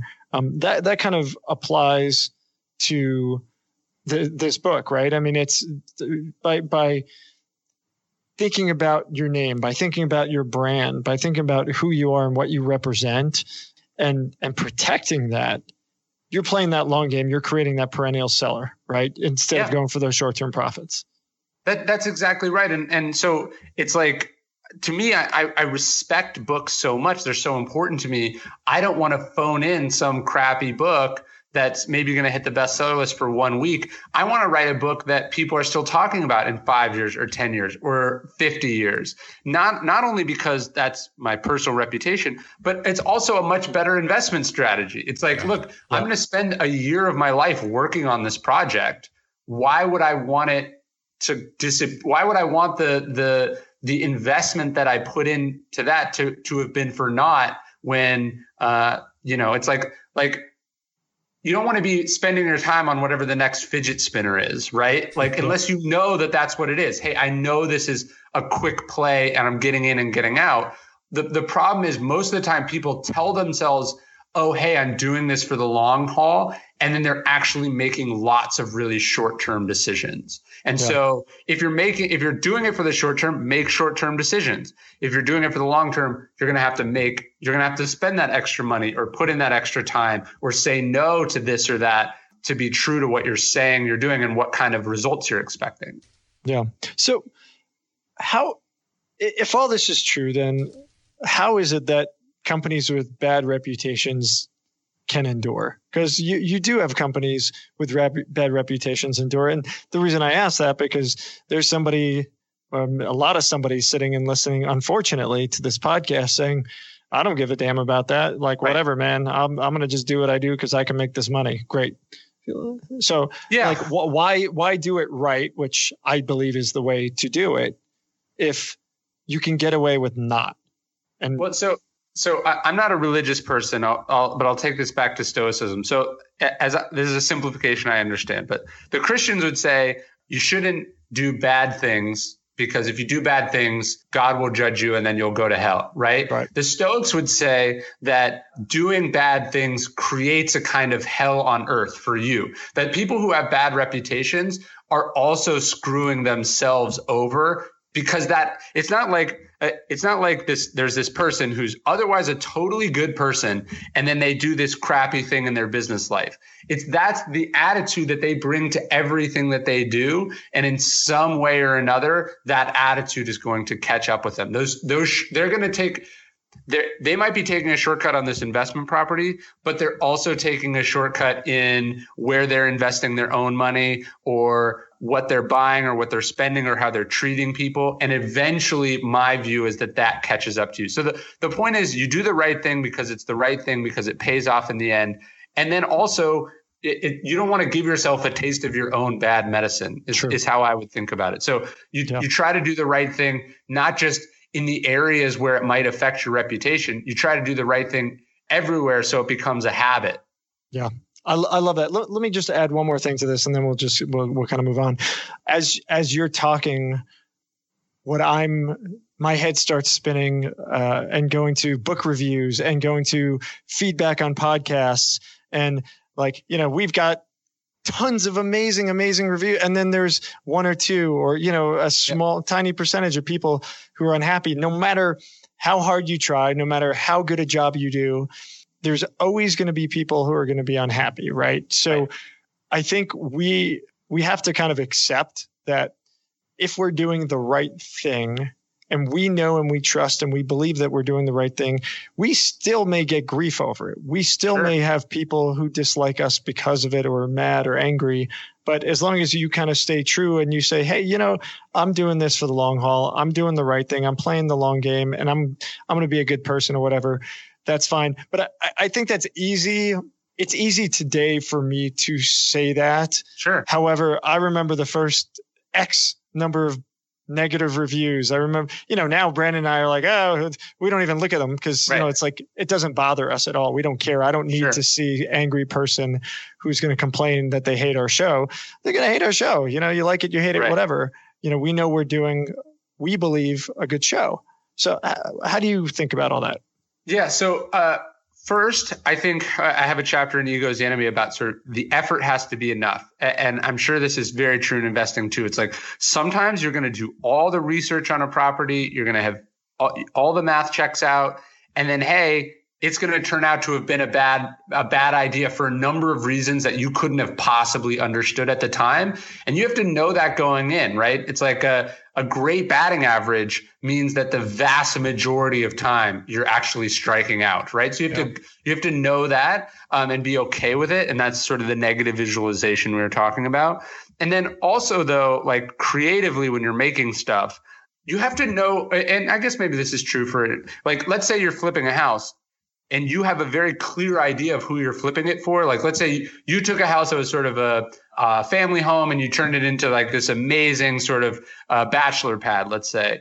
When a family walks into the house and they go, there's no room for a kid in here, that doesn't hurt your feelings because right. you didn't make it for them. So right. a lot of times when I look at reviews of my books and, and like you, you, it's it's better not to look at them. Yeah, I don't. But I I, I read if you if you are reading criticism or praise, what you have to look at is does this person fundamentally understand what you were trying to do? And are they the audience for what you were trying to do? So i wrote this book about stoicism the obstacles away kind it's kind of about stoicism but i was very deliberately not making it for like hardcore philosophy nerds. So when i read a book and a hardcore philosophy nerd goes this is not a, a book of hardcore philosophy i go thank you for confirming that I didn't make a book for you. You know, like yeah. I was making a book for the opposite of you. And I'm actually happy that you don't like it because you were not who I was making it for. And that allows you to in to know, okay, look, I'm not going to please everyone, but I do hope that I please the people that I was setting out to please. Yeah. Because it would be bad if I didn't. That makes sense. That's awesome. Yeah, I like it. Very cool. All righty. Well, uh think I've got like one more question here. Let me pull it up here, and then we'll head to the fire round. And uh, all right, so one of my favorite quotes in the book, I even like underlined it and circled it. You said the hard part is not the dream or the idea; it's the doing. And you talk sure. about why ideas are kind of worthless in a way. Like, can you talk about yeah. this? What, what do you mean by that? Yeah, there was a conversation that my friend Casey Neistat was having, and someone was like, "Hey, I want to tell you about my idea," and he was like, "I don't, I don't give a crap about your idea." He was like, I want to see what you do with it, right? Like lots of people have ideas all the time. What matters is what so so it's not like, hey, I would like to write a book or hey, I'm writing a book. It's let me see your book, you know? and it, we we can on the internet, and especially with social media, we can talk about the things that we're trying to do so much that we can pretend that we're actually doing them. Yeah. Do you know what I mean? Yep. Oh, yeah. And so so I, you know, you can take a picture of yourself surrounded by money or uh, on some fancy, you know, on the deck of some fancy house, but there's no there's no vetting process, no verification that these things are real. So um, don't get caught up in that.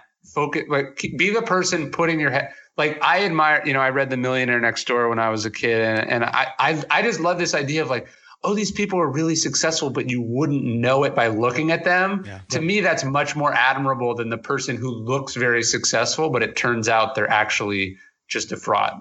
Yeah. Yeah.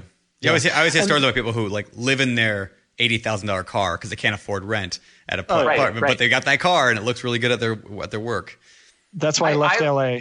yeah, I, I really like I really like knowing, like pulling up and having like the worst car out of everyone. To me, yeah, that's yeah. like that's a sign that I'm doing something right, both financially and just sort of decisions in my personal life that it doesn't I don't need to have the best one. Yep, so uh, yeah. I, the, these are these are things that keep you humble and I think keep you focused on what matters. I have a lot of friends who have a Tesla. Sorry, Josh. Like you, you yeah. have a Tesla. I really want a Tesla, but sure. I you know what you know what made me not get a Tesla? I read Ego's the Enemy. I was like I so I was like I want a Tesla. I can afford a Tesla. But the only reason, and I'm not trying to knock everyone who's listening yeah. that has a Tesla, but like the only reason I wanted one, I knew is because Ben Leibovich had a Tesla, and I wanted to have one too, you know, because my buddy Ben has. it. Yeah. No, I want a, I want a Mercedes G wagon, you know, like the big the big boxy one, uh, and and then I what what I think about is okay, so I would have that, and the only benefit would be that I would be driving this car that I think looks cool. Yep. But what could I do with a hundred thousand dollars? You know what I mean? And yeah. and who who could I better serve? Not I'm not saying I give it to charity, but wait, what what systems could I set in place that would insulate me from a market reversal or that would take care of my family if something happened to me? You know, it and then and then I go, it would actually be really selfish and irresponsible for me to have one of these. And now it's not attractive to me. Yeah. Yeah. So same thing. All right, so wh- I got an, another philosophical question All then. Where where's the line between the doing and the the quote pretending to do? And, and let me give Yeah. you an example.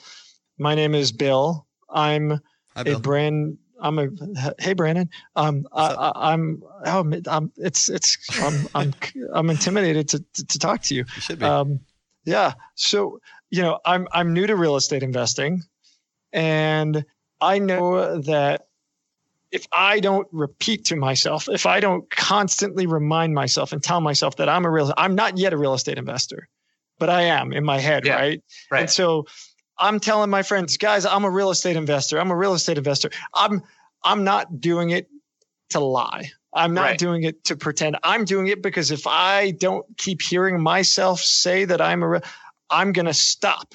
It's driving me. It's pushing me. It's motivating me. So where's the line between that and the actual? And and I think you could only say that if you're taking steps. Like, hey, if you're like I'm an investor and you're not reading a book towards getting there, or you're not evaluating deals, or you're not networking or trying to figure out what you need to do, then maybe then you're a fraud or is it Yeah. like, do you have to be taking steps what, what where's the line I guess I would push back and ask, why are you telling?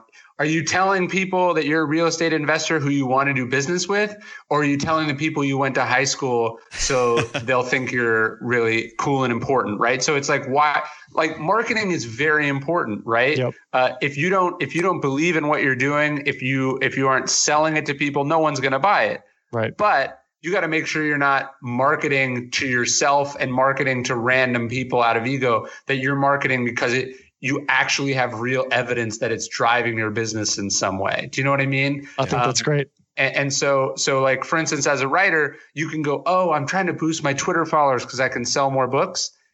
Do you actually have evidence that Twitter is selling books for you, or Right. is it that you want 201,000 followers because you some other guy you know has 200,000? Yeah. So, like for instance, like I, I'll I'll hear from authors who go, "I'm writing this book and my goal is to sell two million copies," and and whenever I hear a number, I'm very suspicious because my goal isn't to sell a specific number of books. My goal is to sell as many books as my book can sell.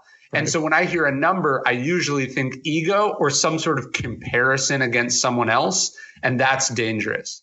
yeah, Yeah. I, I love that when when i was in the entertainment business living in la everybody was an actor and Yeah. you all right what have you done oh i haven't done anything yet but i'm an actor oh, oh, oh okay well so you're aspiring actor Right. That's cool, which is where I was going to go on the real estate thing. Yeah. You're not a real estate investor, you're an aspiring real estate investor until you're actually a real estate investor. So, you know, and whatever your reason is, like, is it ego? Well, okay.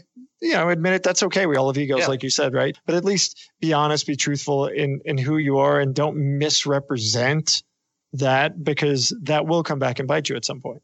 Yeah. Don't buy your own hype, but also know that hype is important. So Yeah, do, good, do, yeah. do the marketing, but don't fall for it. Yeah. Yeah, I think that's good. I, I read a study recently. I don't remember what book it was in. Again, maybe it wasn't one of yours, but they tell the study about uh, where when people share their goals, like my goal is this, the chance of achieving the goal is actually less than when you keep your goal a secret. And they say it's Yes. because your your brain already kind of won when you tell Yes. people that you are getting that. You know, like my goal is Right. to sell 100,000 books. Well, I kind of did it partway, so you don't work as hard. Yeah, yeah. And then if you start talking about it, all your friends are like, "Great job." Yep. They're not like, "Well, check back in in six months and we'll see if you did this." Right? Yeah. They're like, "Great job. We're so happy for you." Yep. And it's like, no, actually, you want you want that off in the distance, motivating you uh, when you feel like uh, you know taking shortcuts. Yep. Yeah. But, Yeah. but by the way, all that ego stuff, you know, social media and fame and egos, like that is all fleeting and short term. Uh, It's something that I very much learned when I was in the entertainment business. And frankly, I see every day now. Like I, I think about like, hey, I love going to Facebook on my birthday. Like I Yeah. love it. I have all these people, most of whom I don't give a damn about Right. or, right. and most of whom don't give a damn about me saying something really nice to me right right. you know hey you just won this or you just posted this picture. All these people are like saying that it's like it's that adrenaline boost right? And we, Totally. we teach our kids if we're tying our kids to be part of that social media world it's it's the same thing. You allow this fantasy to drive you forward when in reality like all right i've got a handful of really close friends and then i have a s- smaller a bigger group of less really close friends. You know it's nice to hear from all these folks but like at the end of the day like all of it's flash right you know Totally. if you go back to the deathbed analogy that i talked about those are the people that matter if you're looking long term perennially in all that you do towards them that's that's really what matters Completely. yeah. Yeah. Cool. Interesting. Cool. man. Well, thank you for the philosophy lesson. This, this was fun. This is good. I know you're not a real philosopher. You're just a, you know, a pop philosopher, but that, that's okay. I respect that because that's, you know, that's what I want. All right. I don't want to talk with Socrates. All right. I like it. So I have one last question before we go the fire round, just because it, it just Okay. occurred to me. You have an Instagram. I have an Instagram. Josh has an Instagram. We've already said that having an Instagram, having a Facebook, all that is definitely part ego. Do you admit that? I mean, like, I don't want to call you up, but like, you you use Instagram just like I do, right? Or is it? Are you are you saying, yeah, I'm I got an ego, or are you doing it because you know that it will sell more books in the future? So What's- one, yeah, I do have some sort of a public profile, so it's important for me to have this because it's how I interact with fans and and uh, and and I have very real, tangible evidence of opportunities that have come from it that have sold lots of Yep. books. But if you look at my Instagram, it's mostly pictures of me going for a run, like things that I, it's pretty things that I saw outside. So I, I find some level of creative satisfaction in it. There are very few pictures of me. There's very few uh, things that I'm promoting. I'm using it because I, I like it as a creative thing. I know that there are, I, I know very distinctly there are other things I could do that would grow the account that would get me too sucked into Instagram. And I try not to do those things. All right, good answer. I'm glad you didn't slap Brandon for being offensive. No, because I, I mean, that- I, that's I- just natural. I know people ask the question. You even address it in Ego's Enemy. Is like Yeah. the very fact that you're writing a book and going on. You you did a book tour. You go on a podcast. Like, Yeah. is that ego? Is it you know? Are you just you know? I think it's important to like, you know, uh, address the. I don't want to call it elephant in the room because maybe people don't think of, of it. Of course, of course, nobody nobody writes a book for themselves. Yeah. I mean, like the whole point, it's both a business and you have this thing that you want to sell, and so it does have certain obligations. Just like you know, being a salesman means you have to take people out to drinks and dinners and you know events and stuff. So Yep. it's it's that part of my profession. There you go. Yeah. I love it. All right. Well, cool. Let's shift over to the world famous fire round. It's time for the fire round.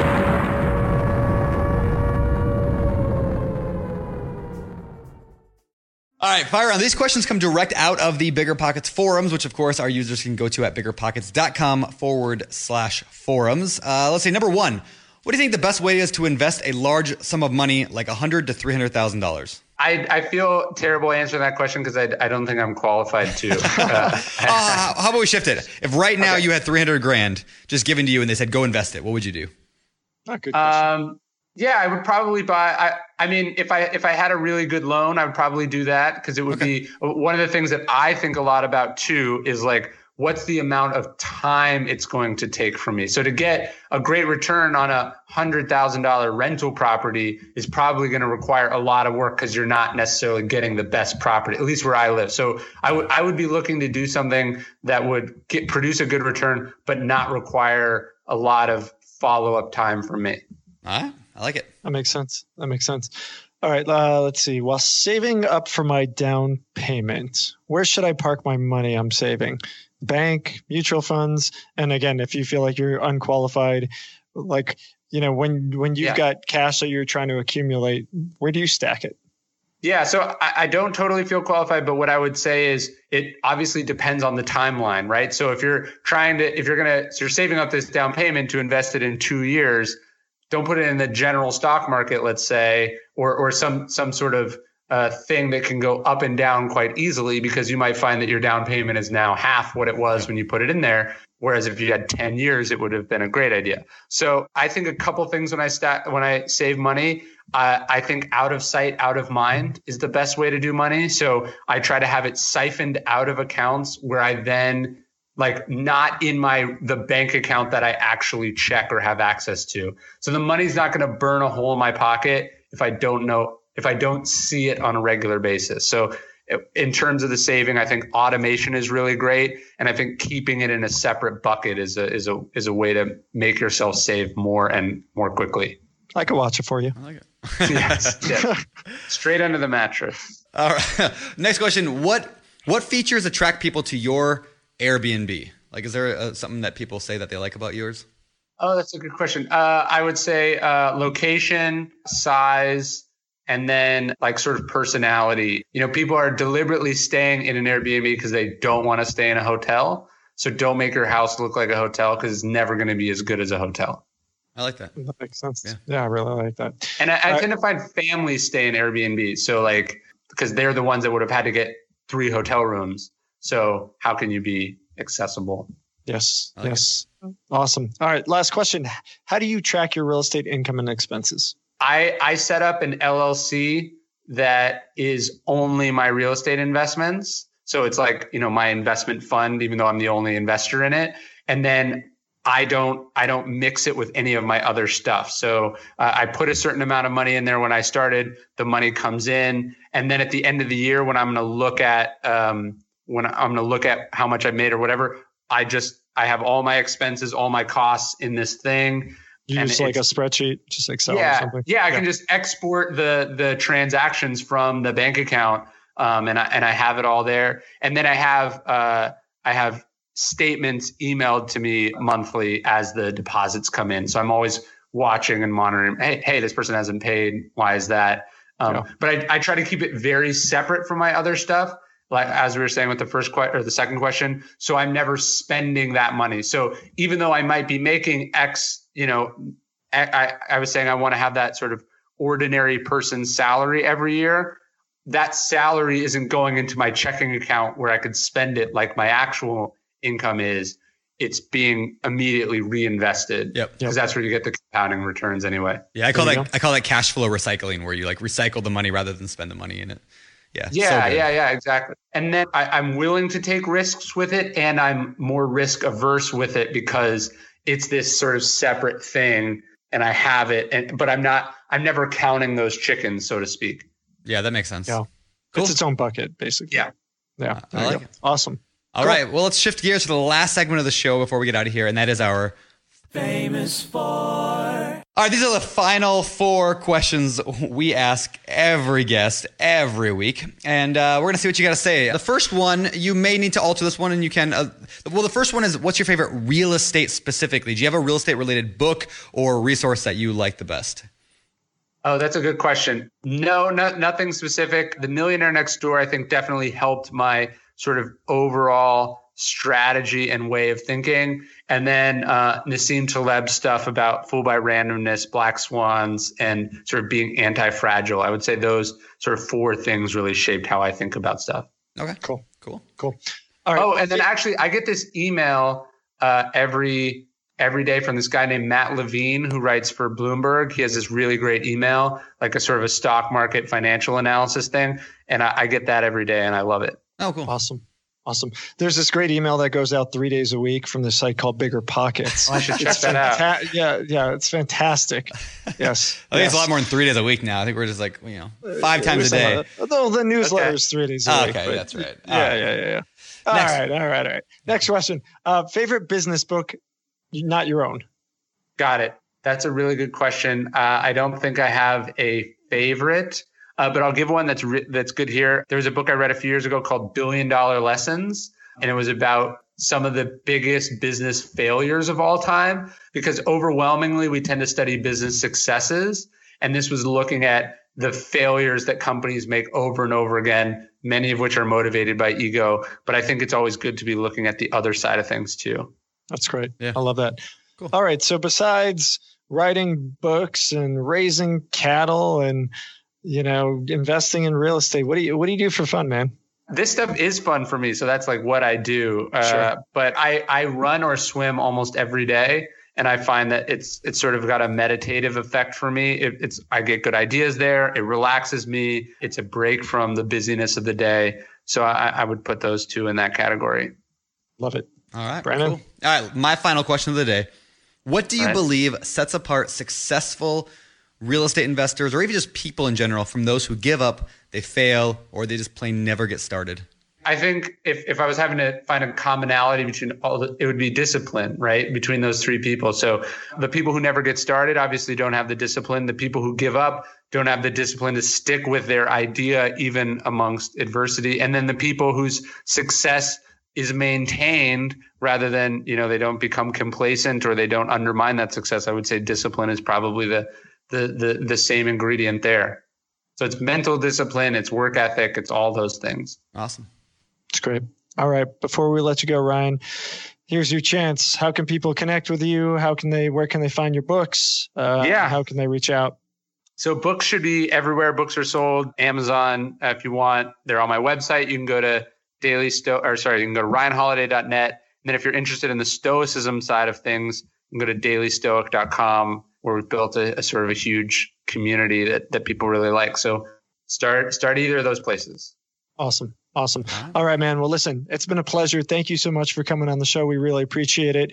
Guys, get out there, check out Ryan's books and check out the websites. And uh, thanks again for coming on. Thanks for having me. Hey, take care. All right, Brandon. So was that everything you wanted and so much more? It was everything I wanted. Yeah, I love I love getting authors on the show, especially ones who have done some real estate, because then we get to talk about real estate, how it Yep. applies. They understand the mindset, but also like I don't know, that was like a much deeper show than we uh than we Yeah. normally do. We got really into like philosophy and stoicism. We should and- do a philosophy show, you and me. Just like just like this, the bigger pockets philosophy show. biggerphilosophers.com. I like your you're gonna get a giant coin that you have to have bigger pockets to fit your pocket. This is such Oh, it, a it'll be model. bigger. And uh, everything I do for the coin. rest of my life, I, I, I should trademark bigger. Bigger, that could be your word. Bigger. Yeah, that's Yeah. me. Are you compensating for something? Small egos, bigger egos. There Um, you go.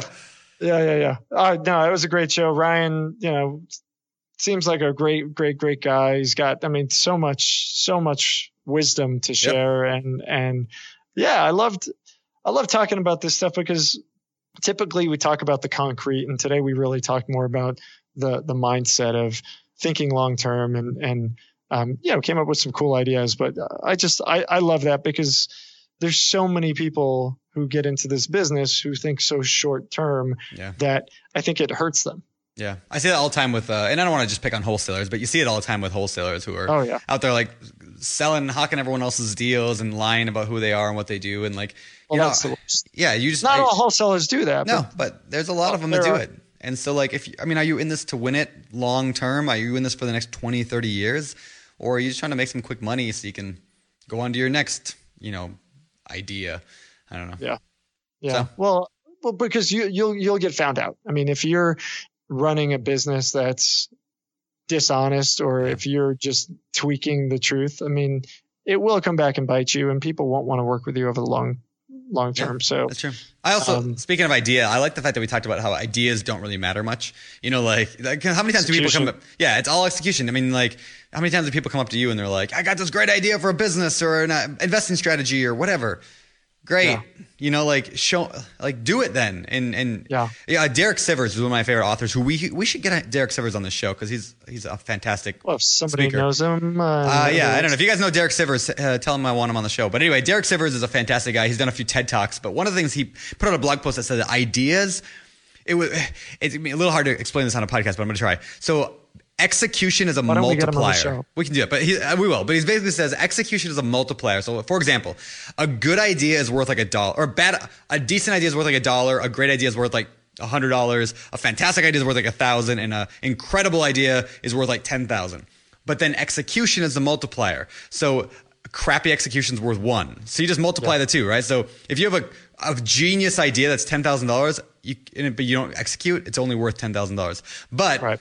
If you have amazing execution and even a you know that might be multiplied times 10,000 so anyway I, I love the idea that that execution is a multiplier and let's get Derek Sivers on to talk about that because he'll explain it better yeah. than I just well, did. I think at the end of the, the day, what what you're trying to say here is don't just come up with an idea. Once you have an idea, come up with a plan Yep. and start to execute the Yep. plan. Once you do that, now you got something that people are going to be interested in. The idea is, you know, everybody ideas are like, you know, well, there's a saying I'm not going to go there, but anyway, Everybody, everybody's got them. Yep. Yep, yep, yep, yep, yep. Cool. All right, man. Well, great show. Awesome, awesome. And yeah, man, I'm I'm ready for the next one. You realize we are five shows away from 250. Wow. 250, a completely arbitrary number that no one cares about. Totally arbitrary, but kind of a you know kind of a landmark metric, I think, for Yeah. for a show. So It's, it's cool. Well, congratulations on uh, having a perennial podcast. we have a perennial podcast. we do don't have a perennial podcast. At least I Nicely hope so. done. Thank you. Nicely done. All Yeah, right. Thank you. Let's get out of here. All right, let's I'm get go out of some here. lunch. I'm Josh Dorkin, signing off. You're listening to BiggerPockets Radio, simplifying real estate for investors large and small. If you're here looking to learn about real estate investing without all the hype, you're in the right place. Be sure to join the millions of others who have benefited from biggerpockets.com, your home for real estate investing online. The market is changing, and finding your way can be tricky. Rates shift, headlines whirl, but your goal hasn't changed. You want financial freedom. And the best investors know it's not about timing the market, it's about time in the market. If you're ready to get into the real estate investing game or take your game to the next level, finding an investor friendly agent is your next step. With BiggerPockets Agent Finder, you can find the right agent in minutes. Just head to biggerpockets.com slash deals and enter a few details about what and where you want to buy, and bam! Instantly match with an investor friendly agent who fits the bill. These local market experts can help you navigate the neighborhoods, analyze the numbers, and take action with confidence once and for all. This free resource is only available at biggerpockets.com slash deals. Get an agent, get the deal, and get closer to financial freedom at biggerpockets.com slash deals. That's biggerpockets.com slash deals to find your investor friendly agent today. The content of this podcast is for informational purposes only. Past performance is not indicative of future results, and all host and participant opinions are their own. Investment in any asset, real estate included, involves risk. Use your best judgment and consult with qualified advisors before investing. Only risk capital you can afford to lose. BiggerPockets LLC disclaims all liability for direct, indirect, consequential, or other damages arising from reliance upon information presented in this podcast.